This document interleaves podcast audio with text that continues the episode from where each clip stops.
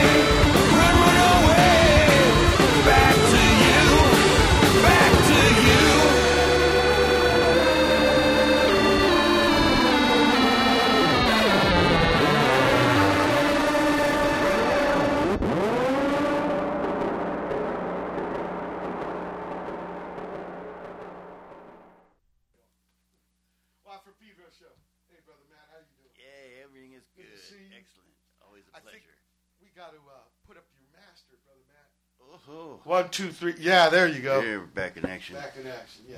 Uh, yeah, first show of February 2018. Beautiful day. Yeah, People yeah. are freezing back there. We got it nice. We've got Cleveland in the house, We got Cleveland. escaping the snow to come to Pedro. Three to five inches today. Uh, we start off the show with uh, John Coltrane doing Traneing In, live Stockholm, 1963. Then we had Sad Planets, Out of This World, which is a new project. John Ke- Petkovic. Uh, tell us something about Small Planets. Sad planets. Sad Planets. But it's uh yeah it is it's, Small Faces. it's like it's weird you know the, the it's this, a project that I'm doing with uh with Pat uh, a friend of mine Patrick Carney and he's the nephew of Ralph Carney and we actually became Sax man.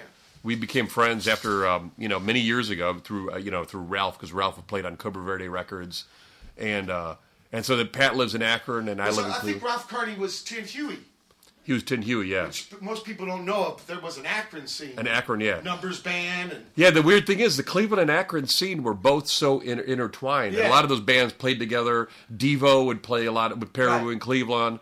I mean, it wasn't you know it's it's seen Tanner's as brother was the numbers guy, right? what's that? Kidney. Uh, Robert Kidney is in, is in there, yeah, yeah, uh, and Chrissie Hynde's brother Terry Hynde also played a numbers band.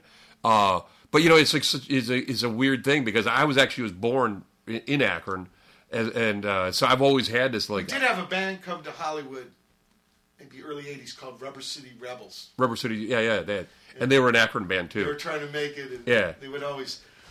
and they were really like have a special sound, but uh, they they used. But the thing is, the Rubber. City Rebels were big. Uh, they were good friends with the Dead Boys. It's like weird. Every band had like a. There was almost like sister cities in a way, but they also had sister bands in a way. You know, like Devo and Pere Ubu would play. Rubber City Rebels would play with the Dead Boys and the Pagans, who lived. Uh, Mike Hudson passed away uh, a couple And- months and here ago. in SoCal. Yeah, yeah, he lived out here. His last years, he was doing writing. Yeah, yeah, yeah, yeah. And he was a good friend of mine Ran a newspaper for a while, I think in up Hudson or up In uh, in Niagara Falls, he was like a guy who ran this. Uh, Niagara.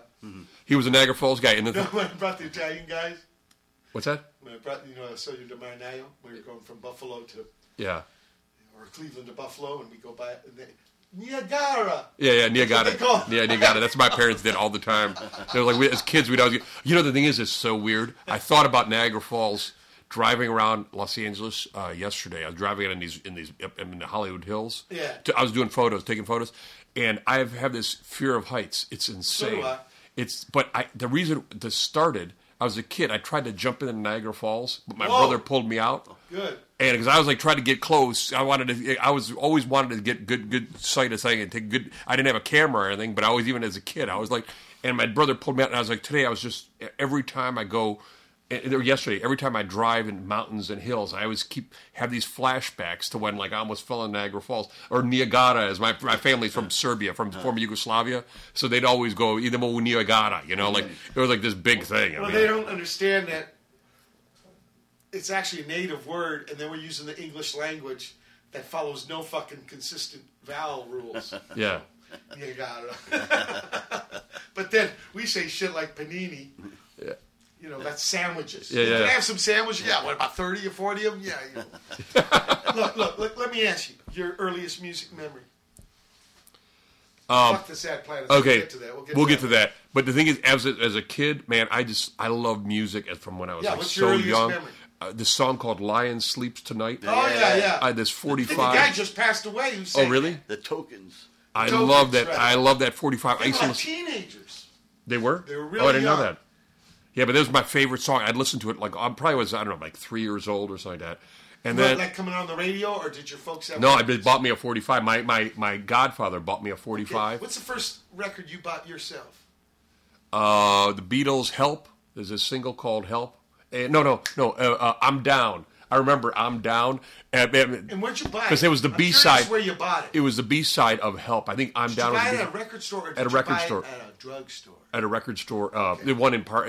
Because I bought my first 45 Yeah. from a drug. They used to sell these things yeah, at yeah. Dude, I did too. There's a compilation called "Do It Now." This compilation that I bought at a drugstore.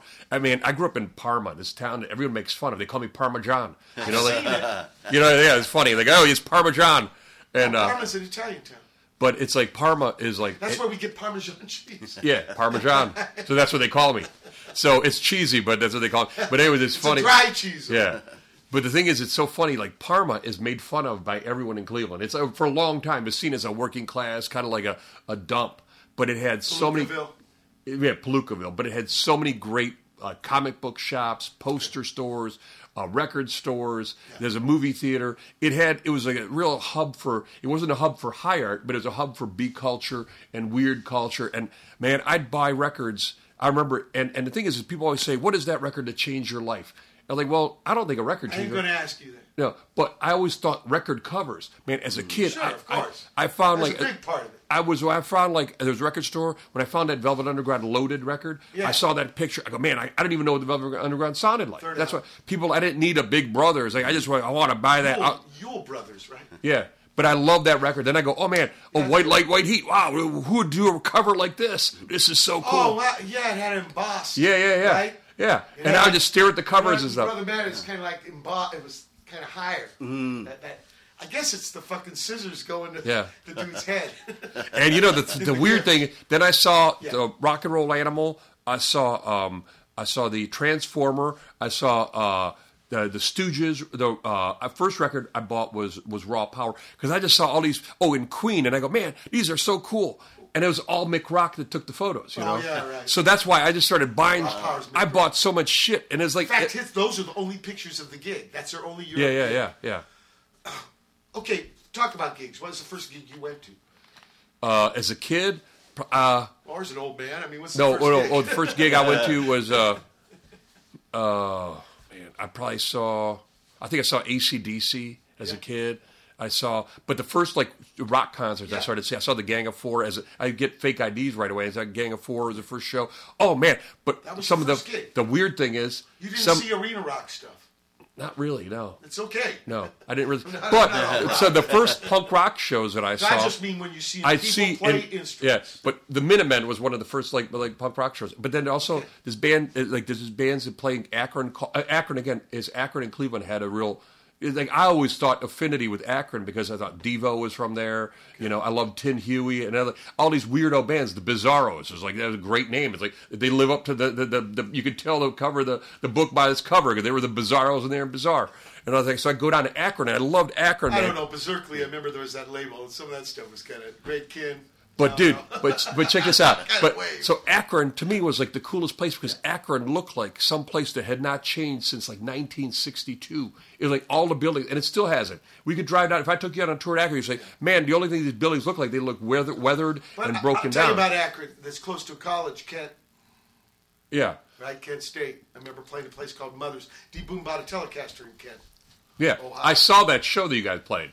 Mother yeah, upstairs. yeah, yeah, yeah, I think the only time we played that town. yeah. And D. Boon got a Telecaster. I loved Kent. I loved the shows. But what I'm saying is, I used to go to these punk shows, and I didn't even know like it's like there's people throwing shows in basements and stuff like Yeah, that. yeah. So as a kid, I was just like, I just barely like I couldn't. My brother drove, older brother would drive, and I'd go as like I was What, like, okay, what about playing? Was there instruments in the house? my parents were. It was very. But my parents grew up in a very. My, I, there was an accordion. I played clarinet as a kid. I started playing clarinet at the No, age you of did clarinet later too. I- yeah. But I played clarinet when I was like seven. And the thing is, it's funny. I started playing. How'd uh, you get on the clarinet? School or? I went to no. I went to the music store. Uh, uh, they said, "Oh, well, we should have our son learn a little bit about music." Even though my parents hated rock and roll, they absolutely hated rock and roll. Yeah, but they like slab music, polka, cola. No, No, not really. I mean, they were not Serbs really. are big on the brass band stuff. They love. They yeah. They dig the brass band music. That's what they like. But they go. So then I went to the music store. I go, we want you to pick pick out an instrument to play. And I like, oh, you know, clarinet. Oh, clarinet's a beautiful instrument. We like clarinet. I go, how about piano? And I like piano a lot. And I go, and I started playing notes, and I just started. I always would sing along. I, even when I didn't have, have music, I just play along to any like I had like a uh, any kind of string things that would make sounds of rubber bands and sing along to them. So I just started playing the piano and I'd start singing, but I couldn't play the piano and I couldn't sing. And they're like, oh, you know what? There's a piano in the house. No, at a music store. Oh, they said, "Well, you want to take lessons playing piano? Okay. You want to take lessons playing piano? Well, here, try it out." And I started singing like I do. I'd sing to rubber bands as a kid. Okay. And uh, they they go, "My God, this kid is so bad. How are you going to sing with a clarinet in your mouth? Well, that's why they had me play the clarinet because they knew that my voice. They thought my voice was so awful. They were like, "This Ah, kid." you're a good singer. John. No, man. They thought it was so bad. And then I first played my first show. Death of Samantha played our first show. I worked at a restaurant called the Ground Round. You guys ever hear it? It was a chain restaurant around the, the country. I was a janitor. And Midwest. and I got fired for that job four times. And finally, the last time was when my band played, and they told me don't ever come back. But I'd always get fired. But I was a good worker, but I, they thought I was a smart ass, you know. yeah. So the boss, the main boss, he'd make fun of, oh, you have these terrible bands. You listen to this garbage music all the time. I had radio. I'd listen to this garbage music, he thought. And uh, so you listen to this garbage music. So, hey, what, what, how about I'm, when I'm on vacation, how about you get your band to play here? And he was joking, making fun of me because he thought I couldn't play or had no talent. But one of the assistant managers heard that. And he was this guy, very earnest, very straight. He believed everything. And he goes, oh, so when that guy left, he goes, so when's your band playing? I go, well, um, oh, I guess we're gonna play Tuesday. Yeah, for wings night. They had wings night, chicken wing night on Tuesday, and I we didn't even have a band. It was me and uh, the two two other guys in, that started Death Samantha. We were just jamming in a basement. We didn't have songs. We would make noise, and we played this thing. We go, okay, let's bring our equipment, and we put on. We didn't have a name of a band or anything. The guy goes, how about Death of Samantha? They go, okay, that'll look good on the marquee because they put these letters up on the marquee like potato skins, three ninety nine, and then Death of Samantha. And it was like the crazy thing is back then you put like they were like, what the hell is Death of Samantha? Like they probably thought someone at the staffs died or something like that. The people come- So we had this chicken wing night, and it was so bad sounding. I mean, to these guys, it was bad because they were like coming in for their chicken wings. They people throwing chicken wings. They're like these guys are grabbing this popcorn. They had these free popcorn you could give away. One of the places where you did the free popcorn and peanuts. They started throwing peanuts at us and popcorn. Well, it didn't go over good. It did not go well at all. But everyone left. And people left. They got mad. They didn't pay, pay their bills. And the waitresses got so mad. They like this guy. He's like this guy's an asshole. He's just like doing this to cause trouble. He's trying to ruin our tips. And I got fired after that. That was the last time I worked there. But anyways, the thing is, it's so funny is suddenly this band where you think about punk rock. I didn't even. I, I love. I never thought about punk rock. To me, I loved Alice Cooper. I loved Creedence Clearwater Revival and the Cramps were the same band to me. Flipper, Velvet Underground, White Light, White Heat, and Velvet and Flipper. It was the same band to me. I mean, like Minutemen. You guys were just like I don't know, like a rock and roll band. I didn't even think of it as being some weirdo music because I grew up as a kid. The first thing I like, I loved Alice Cooper early on, and and I'd go back to Yugoslavia a lot, my, where my family from. They'd always be playing me all this kind of music and stuff like that. So there was none of this punk, this and this. So the funny thing is, Death of Samantha, after we played this chicken wing night, was the talk of the town in Cleveland. There, the people wrote these stories about us and stuff. We were like this big band, like the punk uh, provocateur band, and we had no interest in being provocateurs. I just was playing a chicken wing night because I wanted to cause trouble at work, you know. Yeah, and you did. It was, it, but anyways, we became this big celebrated band. With like, it- Yeah, we were a celebrated band. We had no songs. Let's play you know? Death, Death Samantha. Here's a. Well, come on. There was a scene there earlier. In fact, here's a cover you guys did. Amphetamine, right? Uh, Yeah. Oh no, that we no, we that's our song. it's not the Pete. Uh, Pete No, that's not the Pete Laughner, but he did a song. We didn't even know that he who he was. We did a song called "The Fame" because I used to always like. I was always like so uh, hyperactive, and I like. I like. I, I was always like. I was. is obviously he's been listening to Velvet Underground. Yeah, of course. But you know the thing is, of heroin, what? he Do- calls it amphetamine.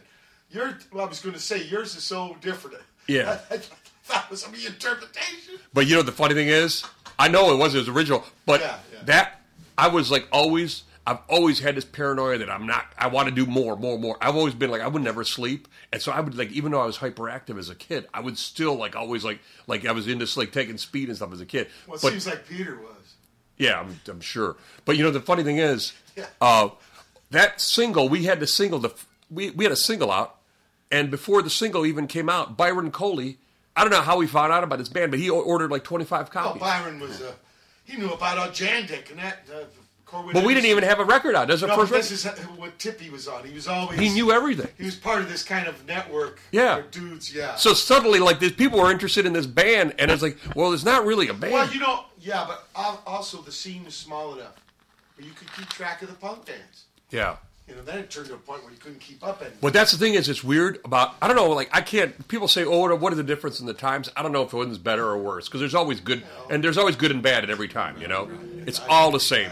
But I do remember, like, like when we were on uh, Death Samantha was on Homestead Records, and uh, was good friends with uh, Jer- yeah, Gerard, uh, Gerard, and he ended up like he didn't even we didn't have an album. He like, hey, would you guys uh, be interested in doing something?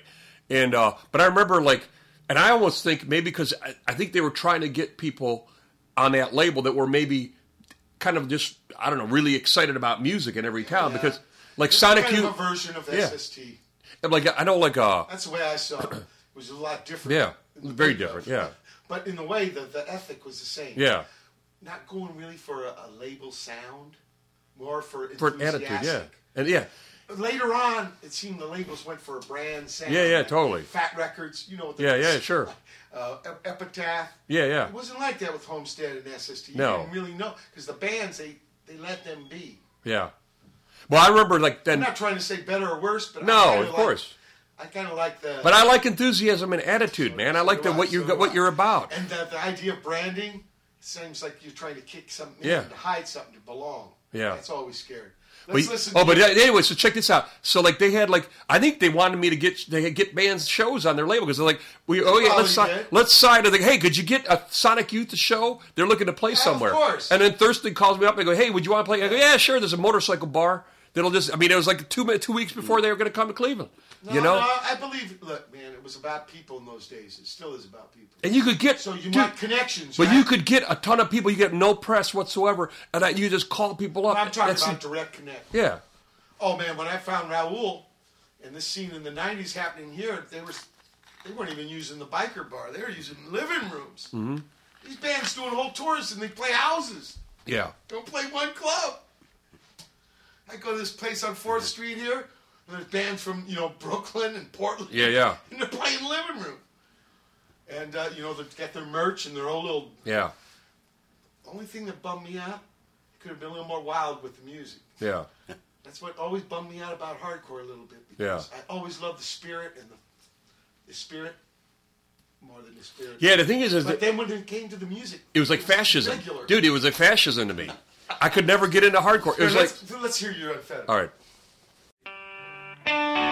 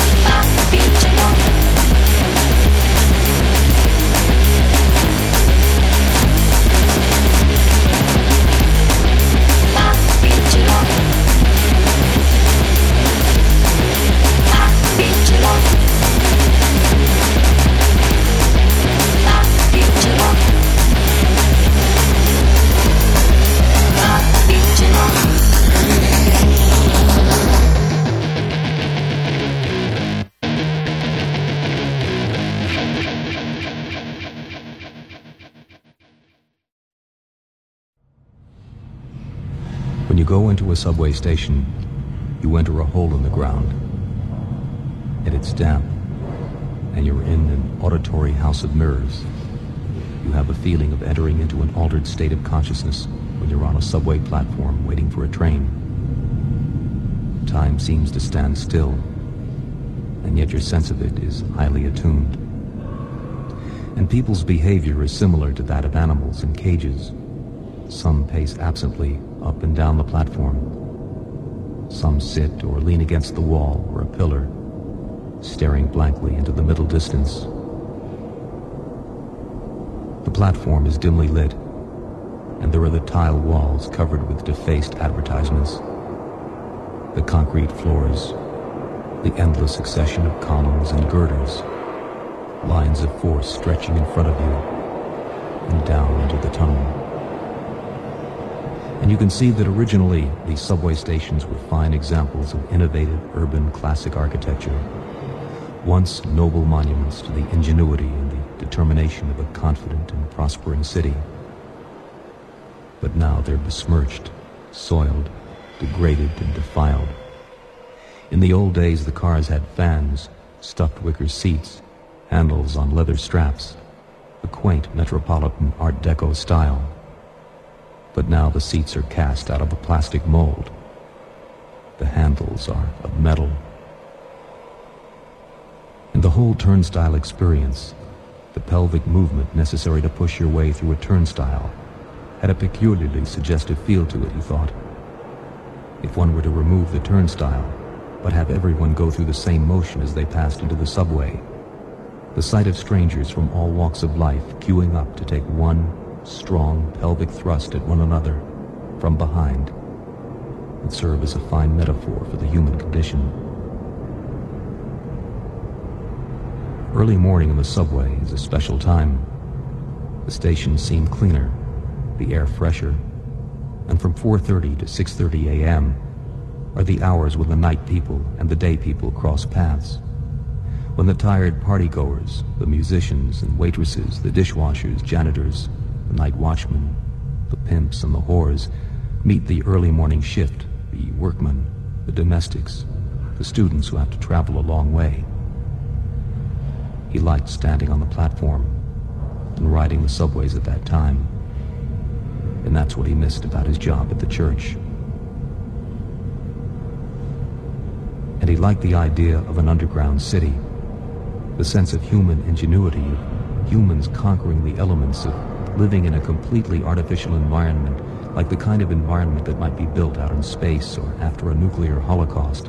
Long stretches of hallways with multi-level tiers, ramps, railings, escalators, rows of lights and columns.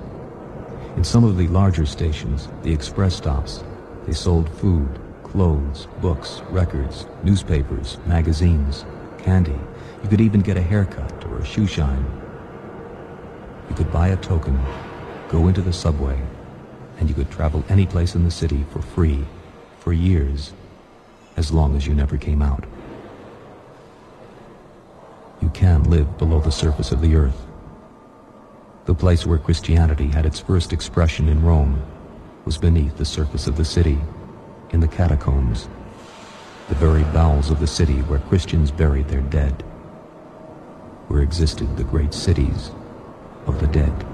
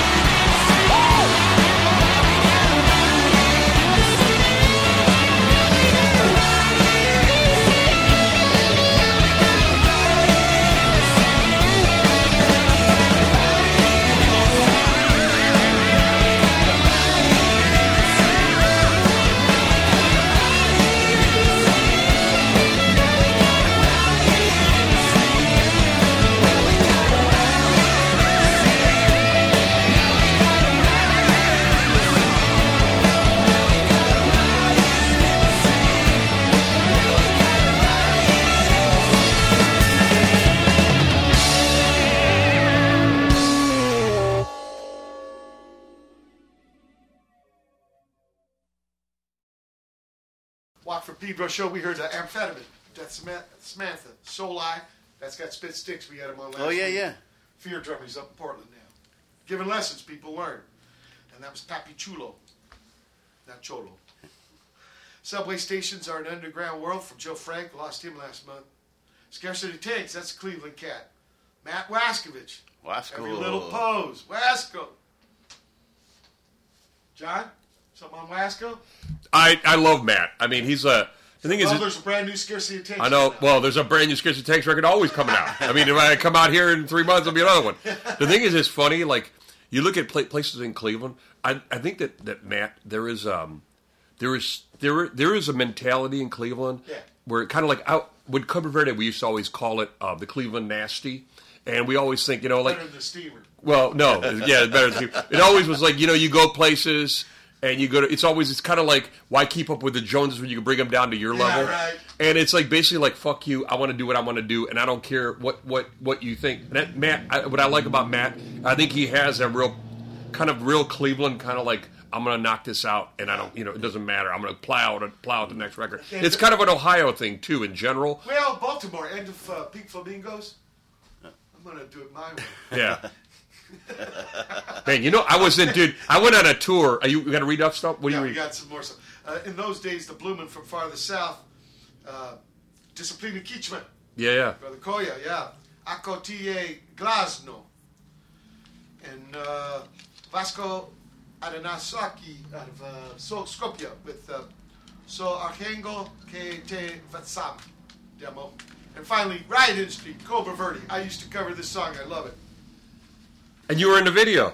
And I'm in the video in, A, ba- a flannel, Bathrobe. flannel bathrobe. in a bath. Dude, I, for, I had a flannel shirt. in there? Uh, I brought a flannel shirt. Who's fishing? Uh, Dolomite? Uh, m- um, uh, no, um, uh, uh, uh, who's fishing?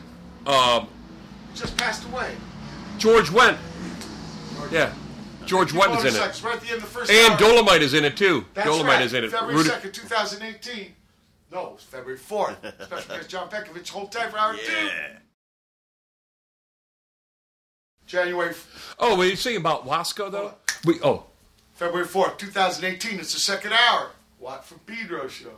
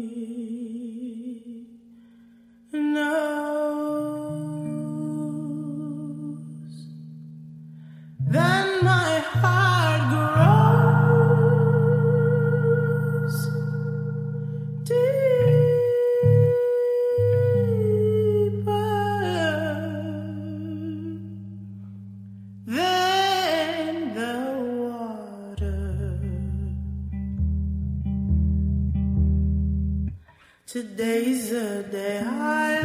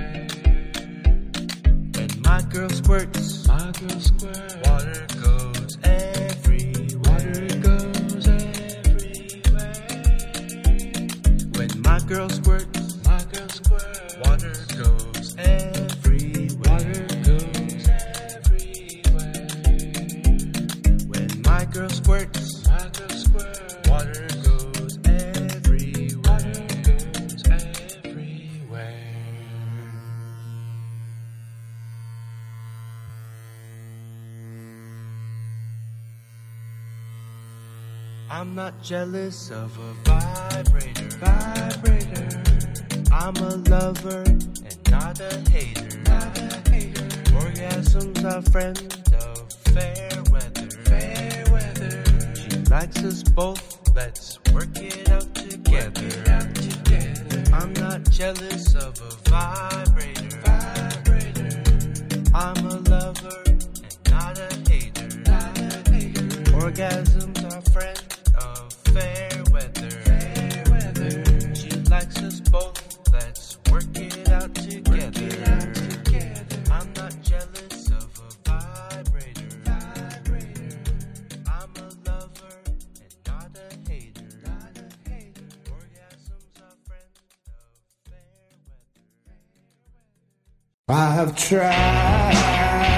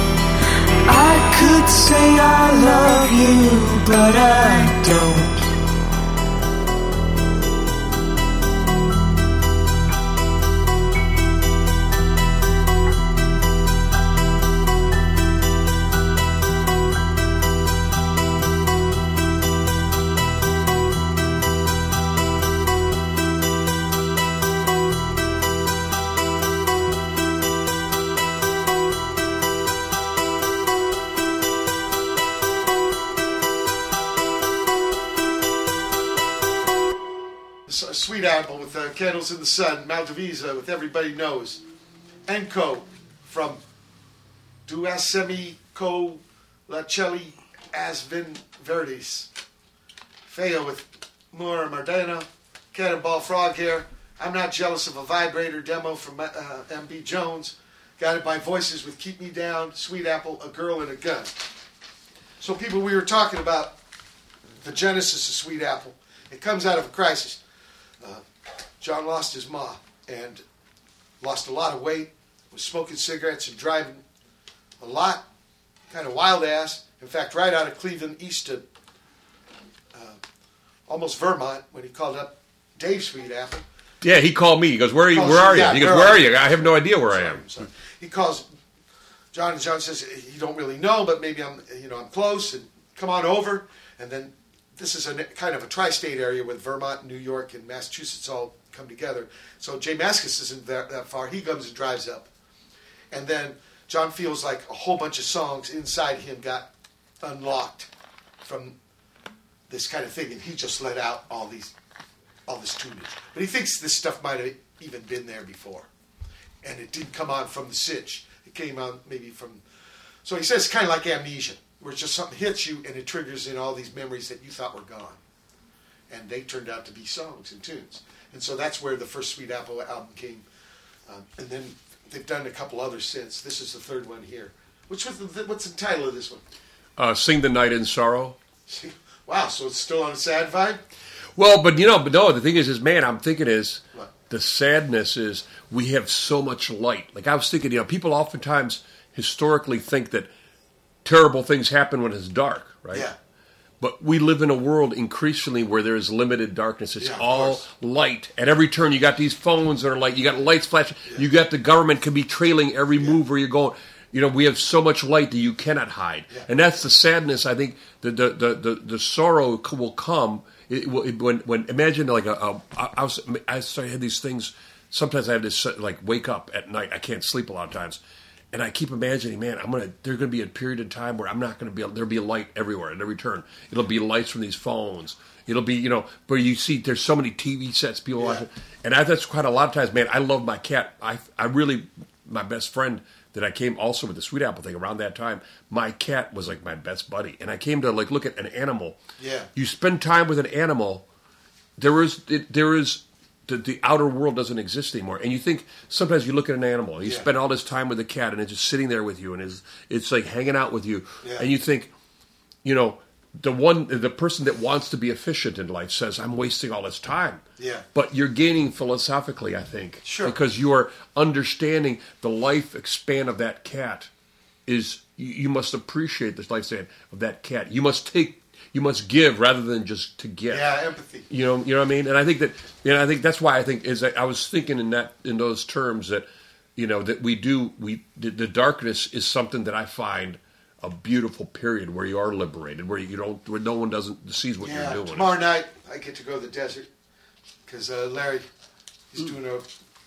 The cat I did the last two years of uh, Stooges touring with, he's uh, producing a record from a singer in France. So I'm at, at that Rancho de la Luna. Oh. And there's something about the desert, you can actually see stars because Yeah. have all the lights going. We got so much lights going. Yeah, dude, it's insane. It's like it's insane, and the idea that you have to always like, oh, the news cycle is twenty four hour news Yeah. cycle, and I work also. I work at a, at a newspaper, and Yeah. you see like you see this bizarre, twisted, obsessive, like Moment to moment. yeah, it's it's crazy to me, you know. It's not, uh, maybe not that healthy. Not that healthy.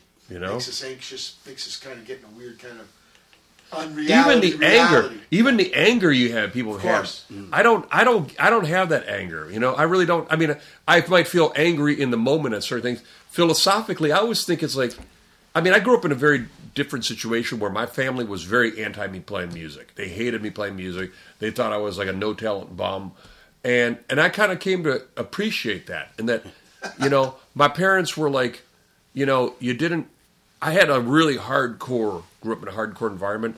So little things that never really got to me that much, you know. 'Cause I, just, I just, I, I lived a secret life. I never told my parents where I'd be going on tour. I go, oh, I'm going on a vacation with some friends. Oh yeah, well, where are you going? I was like, oh, I don't know, a couple places around here. Yeah. You know, I was learned to be like vague and maybe evasive. Maybe that's not a good trait to be vague and evasive. Well, it And- worked for Clark Kent. Yeah, it sure did. And uh, Right? Wasn't that invented in Cleveland? He- yeah, the guy, yeah, Superman, the guys were in Fight Cleveland, yeah. Nazis. Yeah, and You uh, know that? Wow. That's like the town he comes from, the planet. It's got Yeah. some kind of Jewish. Yeah, you land in Cleveland, and it's like there's a big Clark Kent exhibit at, at the at the, And uh, there's at the Jewish airport. connects, they were going after Yeah. the Nazis in the Klan I with didn't comics. know that. Yeah, Raymond wasn't first. yeah, man. And Howard the Duck was set in That Cleveland. too. Yeah, he's a Cleveland guy. Howard the Duck. You know, Howard the Duck. Dolemite was uh was uh, got his start. Actually, the Dolemite, Rudy Ray Moore, he took his uh his routine. There was a, a, a woman, Caldonia Jones, was a woman in Cleveland, and he got his routine from her. She was a woman who's like, oh, said, No, I think I got recording. She told, told filthy ass. Yeah. There was a whole club circuit of Yeah, these yeah. guys talking really Yeah. fucking heavy. Yeah, and you know? also you know how Lenny Bruce had to deal with all the yeah. black clubs, they were doing this for years. all the time, man, all the time. And then he, and then Dolemite came to L.A. and he was doing this stuff where he'd selling his records under the, the, the, the counters and stuff like that. And then people started buying that shit, and he started doing the Dolemite thing. But the funny thing is, so Dolemite was also near the end of his life. He spent a lot of time in Cleveland too, and also he was influenced by Lawanda Page, who did Aunt Esther on Sanford and Son, who was yeah, also yeah, from yeah, Cleveland. She was another Cleveland lady. Okay. And uh, so, anyways, but he came to Cleveland, and he'd be like, he'd be talking, and it was like, he was not at all like the pimp guy. It was like people think I'm this pimp guy, and he was like this guy who just like he thought it was a character. So he'd always. yeah. So when he come to Cleveland, he had me go pimping with him. He goes, "Hey man, you know, like we got to go pimping, but you got to get dressed up." You know, so we go pimping, and we'd go to these places, and he'd just be sitting there like drinking this moe. You know, that they bring him his bottle, but he barely drinking it. He don't because I got to drink this shit. I don't even drink. But I got to drink this shit just to keep the appearances Yeah, up. the- Otherwise, if I don't, they'll be laughing at me. You know, it'd be kind of one of these things where he pours it and then like dumps the glass. You know, but the funny thing is, you realize it was like all such a routine, and people became, took this shit seriously. You know, like you said about the one time the guy in the mirror was the guy in the mirror in the showbiz. What's that story? That was the romantics. And the, in, in uh, downstairs of the Agora, I had something called Pop Shop. Yeah, yeah, yeah. It was two clubs. yeah, One for the big acts. yeah, yeah. And that was in Cleveland. Was that in Cleveland? You- Yeah, He was in red leather. Yeah. I saw it another time happen with Tito of the Tarantulas. Well, it was the Plugz first. He was Tarantula by this time. And, uh, you know, I'm coming in the baño, I'm in the head. I'm not spying on dudes, but they're in the mirror fixing up their thing, and they see you in the thing. I was like, whoa, was that showbiz? Yeah. He had a big DA. Big- I think they're back. Yeah. Some of them. But you know, I think showbiz is a good is a good. There's a good thing about showbiz. Yeah, of course. Of course. is that the good thing about showbiz, and I, what I always I find it like what is in some ways uh, it's hard to grasp, but there is this cult of Yeah, authenticity. there's no people like show people. No.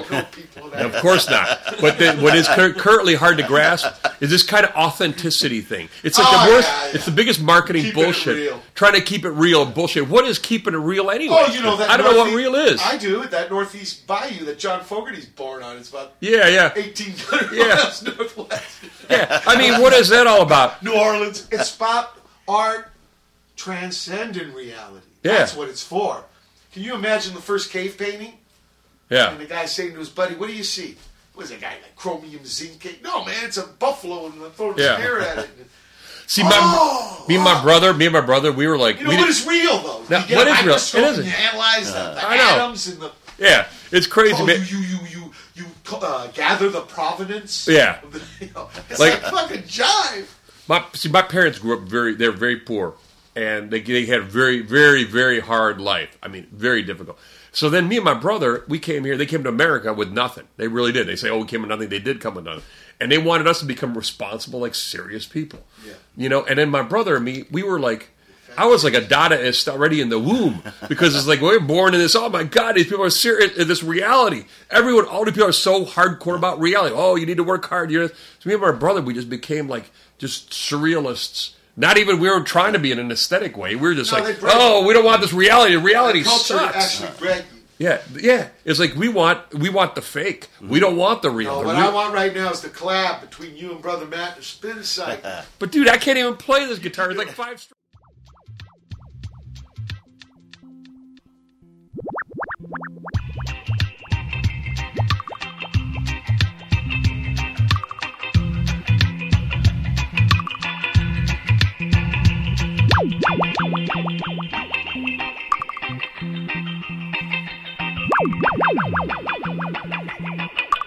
Divers doctrine go away.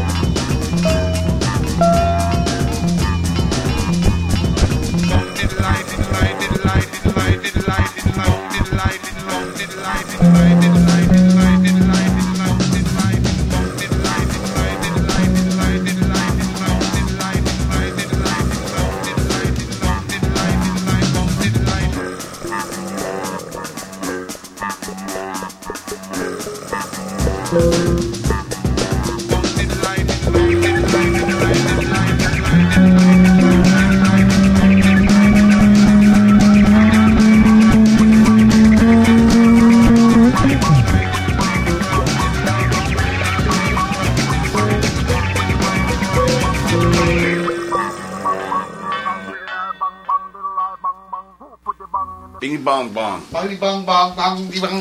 Brother Matt, thank you so much for doing what you just did to us. Yeah, thank you. Why? Thanks for joining us. And I hope you were up a lot louder in the mix than I was. The inspiration, motivation, urgency to do what you just did to us. Well, I was trying to get something for some open G tuning, um, since we were kind of limited on there, and, Brother and Matt's start got a with guitar some, uh, sitting around here, and some- it is tuned open string five. We're talking five string open tuning, which. John So I should have been playing the open G, like just moving it up like that, huh? I can give you a slide. Maybe a capo? Oh yeah, um, yeah. We had the cliche. Whenever you were in the uh, moment, how'd you feel about collaborating with Brother Matt there? I, I love watching him do what he does.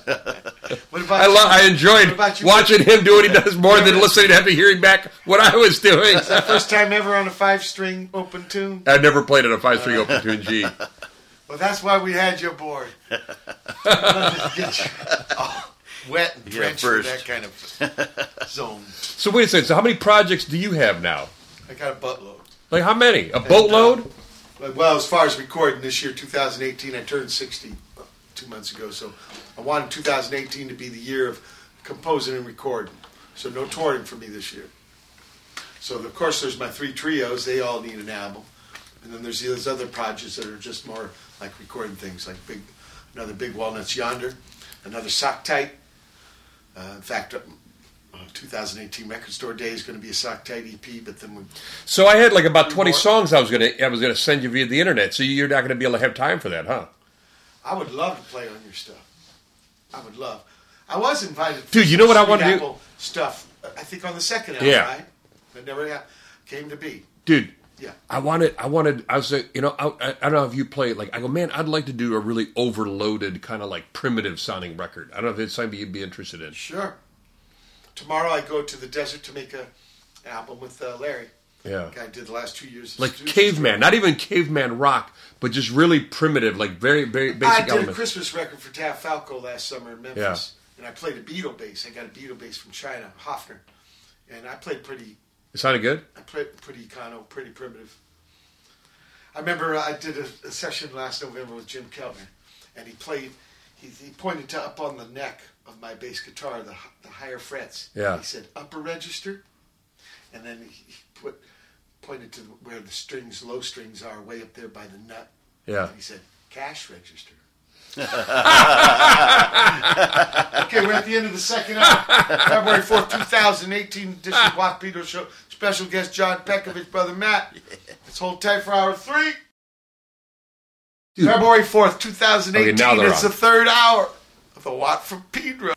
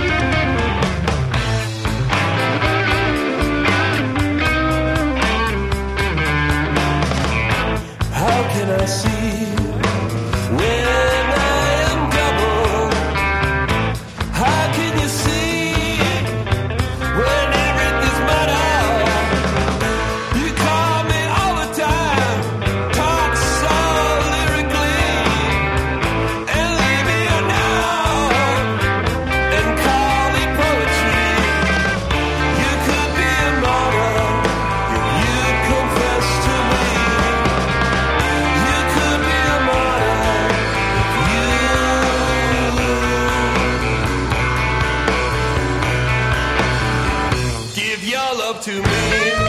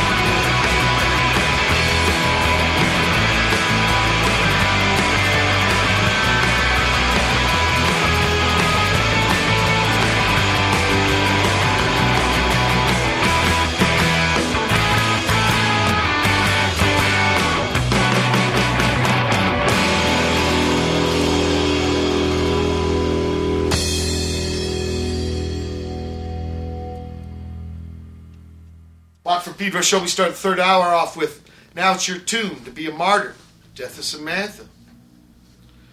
Uh, Alberto B- Boccia- Boccardi and Stefano Polisario, but the Bastet Part 1, brand new.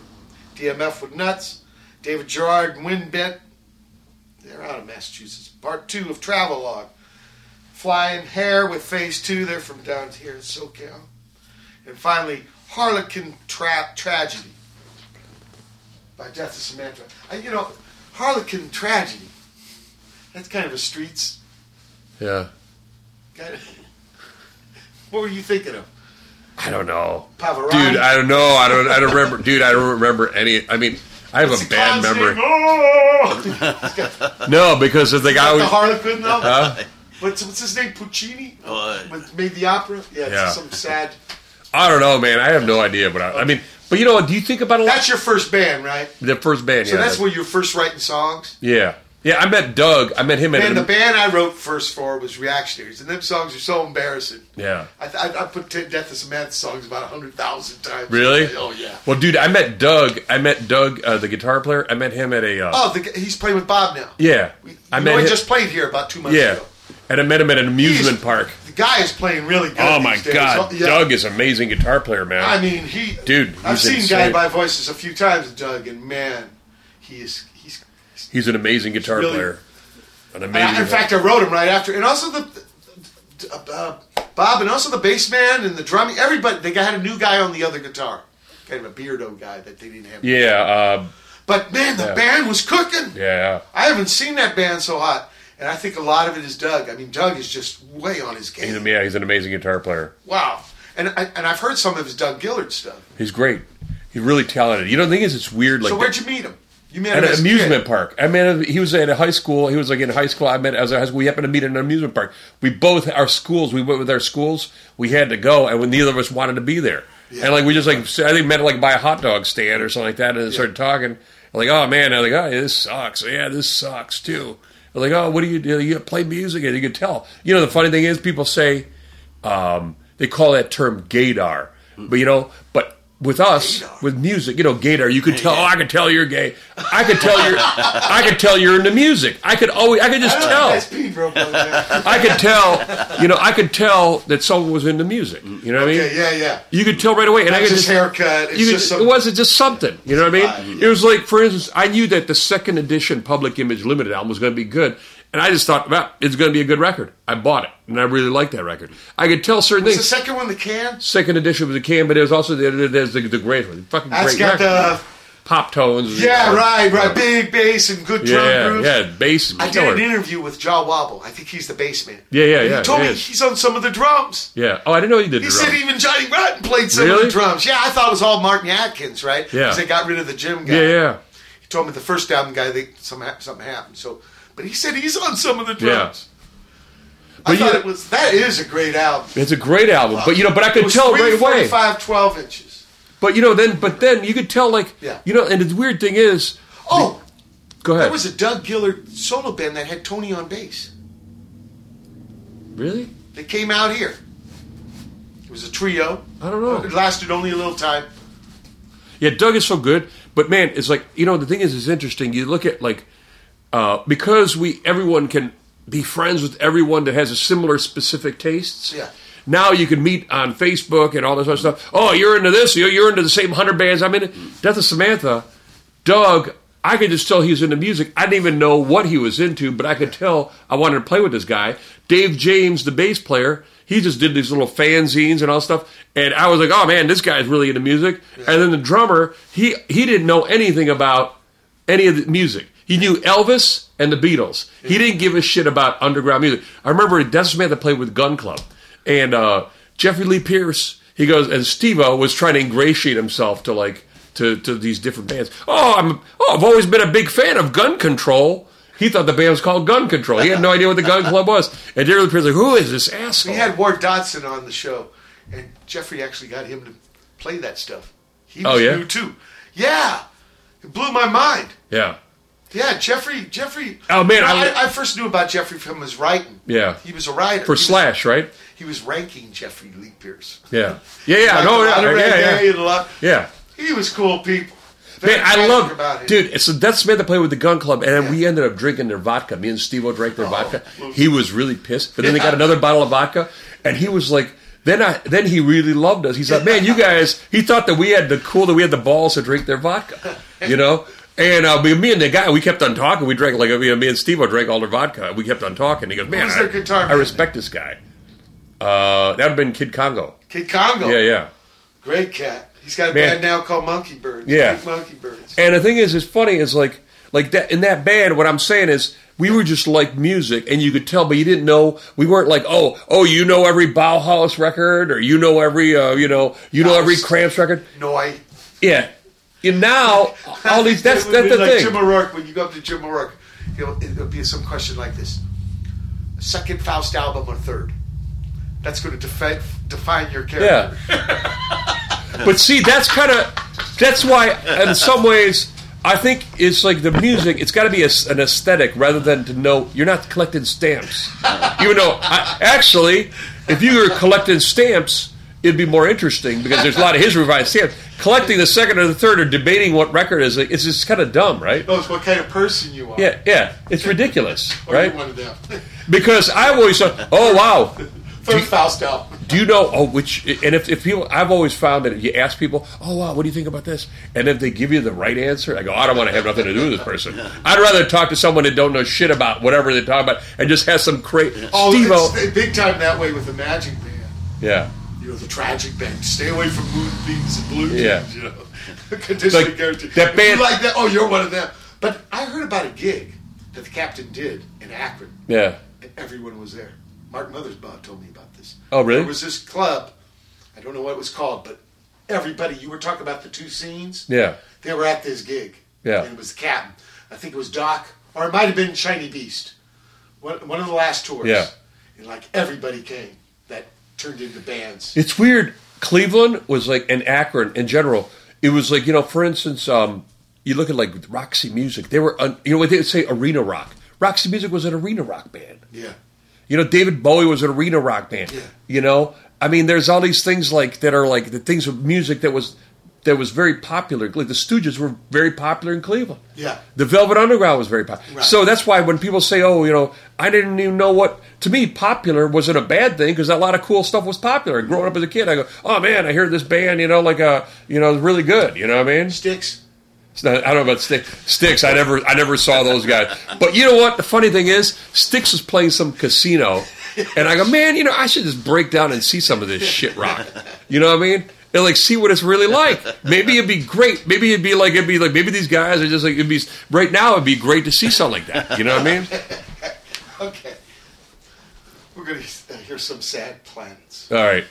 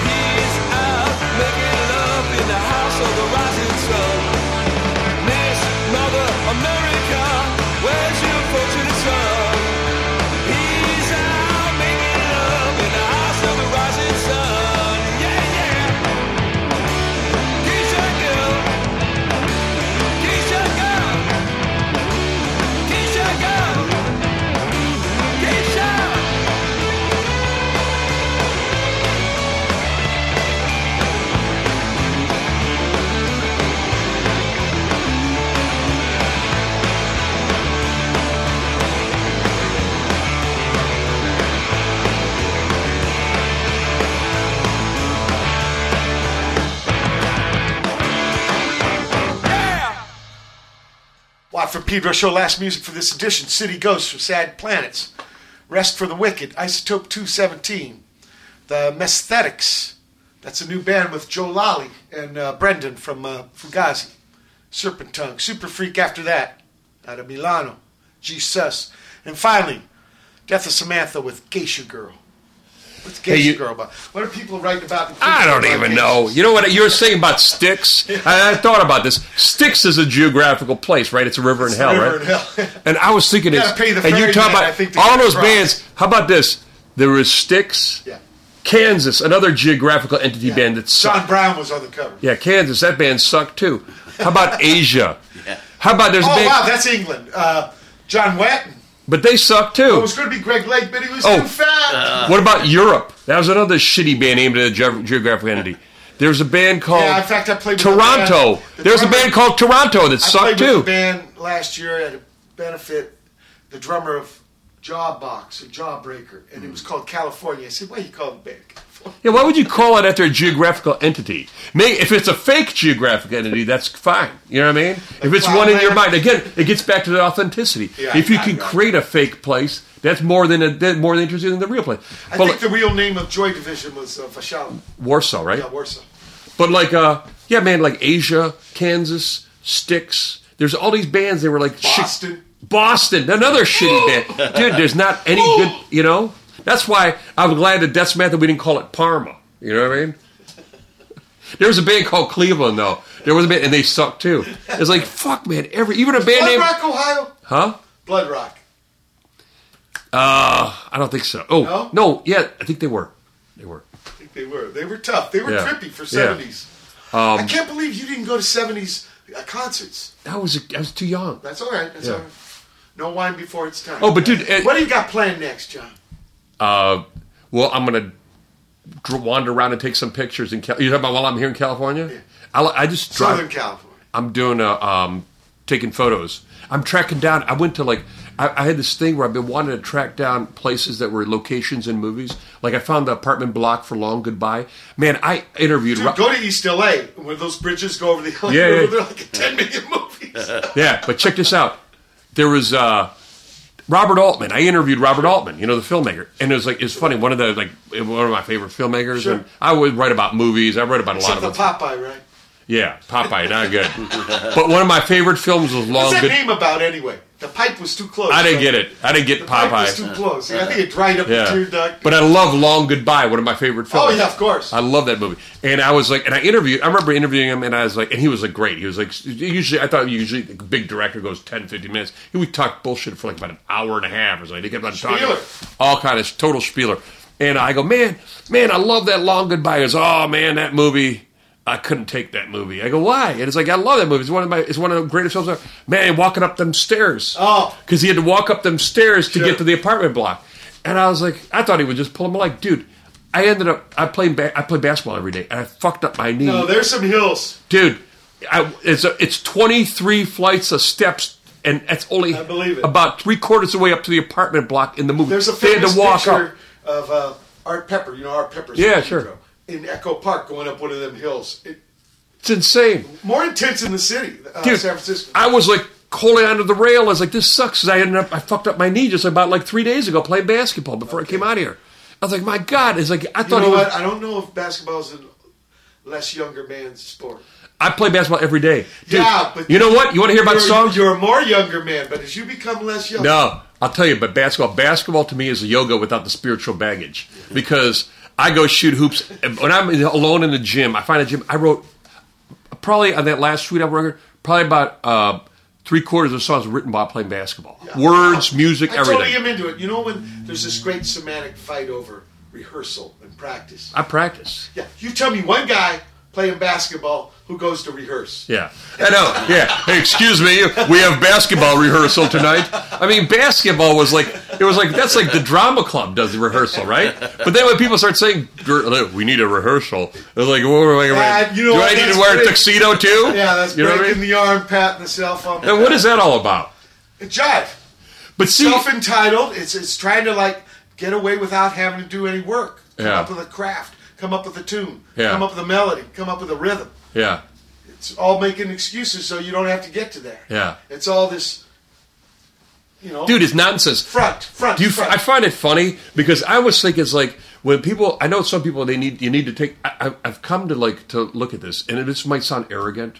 I find that people that take themselves seriously, yeah. they're they're very insecure about themselves That's because why they're taking themselves. you have to take yourself serious. I like, man, I like, I find it as a, I take most things as a joke to me, and they're like, "Oh, what are you, a clown?" Or like, No, there was that Cleveland band. Uh, "Dude, the All What's it Sports." Uh, There was a band called the All Sports. Humor me.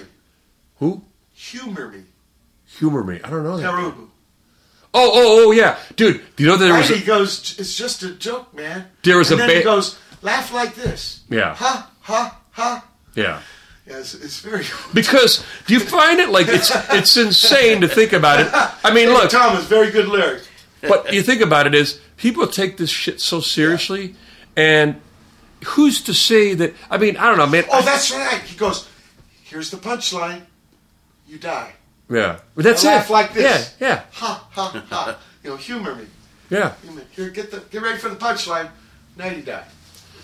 Yeah, but it's like it's kind of funny. That's kind of the thing is humor was something that me and my brother we grew up in. A, like I said, we just laughed about everything. Everything was a joke to us, you What's know. that band? Rip Rig and Panic. It was named after a Roland Kirk song. It had a couple of the guys from Pop Group, Yeah, and they had a song when they came out with their big record. Uh, you know what they're going to sound like. And the first song is called "Knee Deep in Shit." and a guy says one of the lyrics towards the end. He goes, "You know, if Jesus would have laughed when he was crucified, his killer was would have been petrified." yeah. I know. Knee deep in shit, man. And it's a trippy. The cover, Yeah. uh, they called the album God. And what they did was take a National Geographic film of a monkey just about to get, get eaten by a leopard. And it's the frame right before the teeth get him. Yeah, So the look in the monkey's eyes, he's looking Yeah. yeah. kind of creative. I work at a newspaper where, man, and in, in that business, everyone takes themselves very seriously. Yeah, yeah, yeah, of course. And I don't.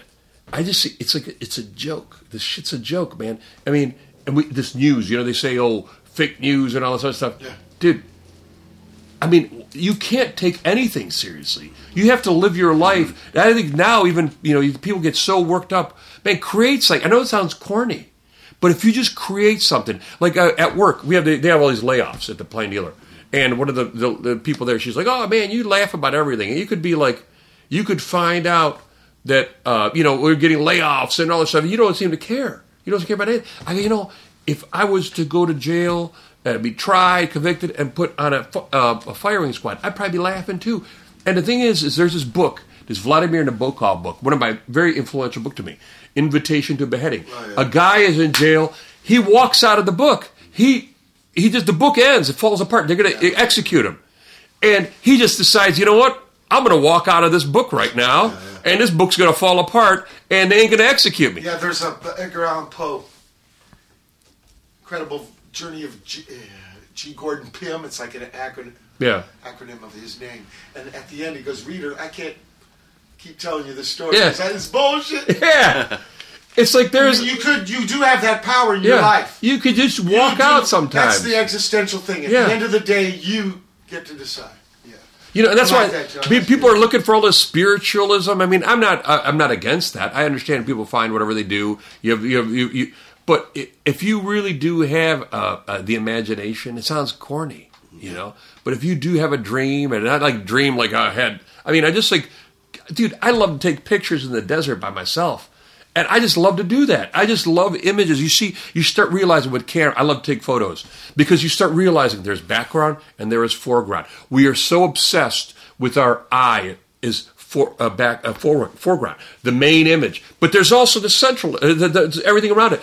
B-roll. Why do they call it B-roll in movies? It's like, oh, I'm going to go shoot some B-roll. Actually, the B-roll could be the A-roll because maybe that person, maybe the B-roll is the overwhelming character in this whole thing, and the individual is just caught in this little thing. But we call it B-roll because we're so obsessed that we think that we can do all these things. You, if you almost don't believe in anything, I love one thing. I like Marlon Brando. He renounced acting as some great craft. He mocked acting. I, I respected that. I always thought, wow, Marlene Dietrich. He could have been a somebody. He could have been, but it, but with a sense of humor, it wouldn't have mattered. But did Marlene Dietrich? I used to read. a contender. I used to. I love. I read this story about Marlene Dietrich. She'd go on tour and she'd put out a live record, and she'd have people come over and everything, and they'd have dinner parties. And they, oh, how was your tour? I was like, oh, okay. And she'd take the record. Let me let me tell you how the tour was. She'd go to play the crowd noise in between the songs. Yeah. And she's like, that was the tour. And it's like, it was funny, you know? She didn't take herself seriously, you know? I think that you have to, be like, almost, it's almost the act of doing it is what's important, not like what you care about, what you did, you know what I mean? I never, honestly, I don't listen to records when they're done. When I put out a record, fuck it. I want to rebel. I'm going to throw that record away. I mean, it's, it's great that you appreciate it, people buy it. Mm-hmm. It's appreciate anyone listens to it and cares.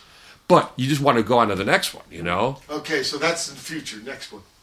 The next First, one. some pictures. What's that? That's your next plans. Oh, to take photos. I'm gonna take. next No, I'm gonna record. take photos. I'm gonna go right outside in the backyard here, take a picture from the Big Lebowski. Uh, I was in. Oh, Venice. I went to Venice Beach. I took a picture of the building where Marlene Dietrich walks out where she sees Orson Welles in Touch of Evil. It's still there. It's now surf shop. It's like some corny, tacky surf shop, but it was in Touch of Evil as the building. You know, so I've been driving all around LA taking pictures of buildings and stuff like that. Cool. All right. Get some. I'm shots sorry if I talk too much. I know what. I know you're probably guy. like you're probably bumming. You're like, man, this guy's a loudmouth. Get him out of the house. Oh man! No, we like Look, guests the, to- the guests to whole talk and idea have something to say. Everybody's got their own journey with Yeah. music. How many? Sixteen years we've been doing this, huh, brother mm. man? Nobody has the same story. Yeah. No one has the same journey. So we fucking are very grateful for you fucking bringing it. Yeah, Yeah. it's cool having you in Pedro today. Well, thank. I you love for- You're Pedro. always essential aiding in the band, brother Matt. Pleasure. John Petkovic, have a good time in Cali before you go back to warm Cleveland. Yeah, three inches of five inches of snow today. How long The you character builder. for? I'm here for about another four days. Okay. Have a good time, and we really enjoyed you having aboard. Yeah, great having you Uh, here. Respect Thank you so with much. the music, even though it's gone. Once you do it, that's okay. Yeah, whatever. love. People out there, it's been uh, February 4, 2018. Edition Waff Pedro Show. Keep your powder dry. Yeah.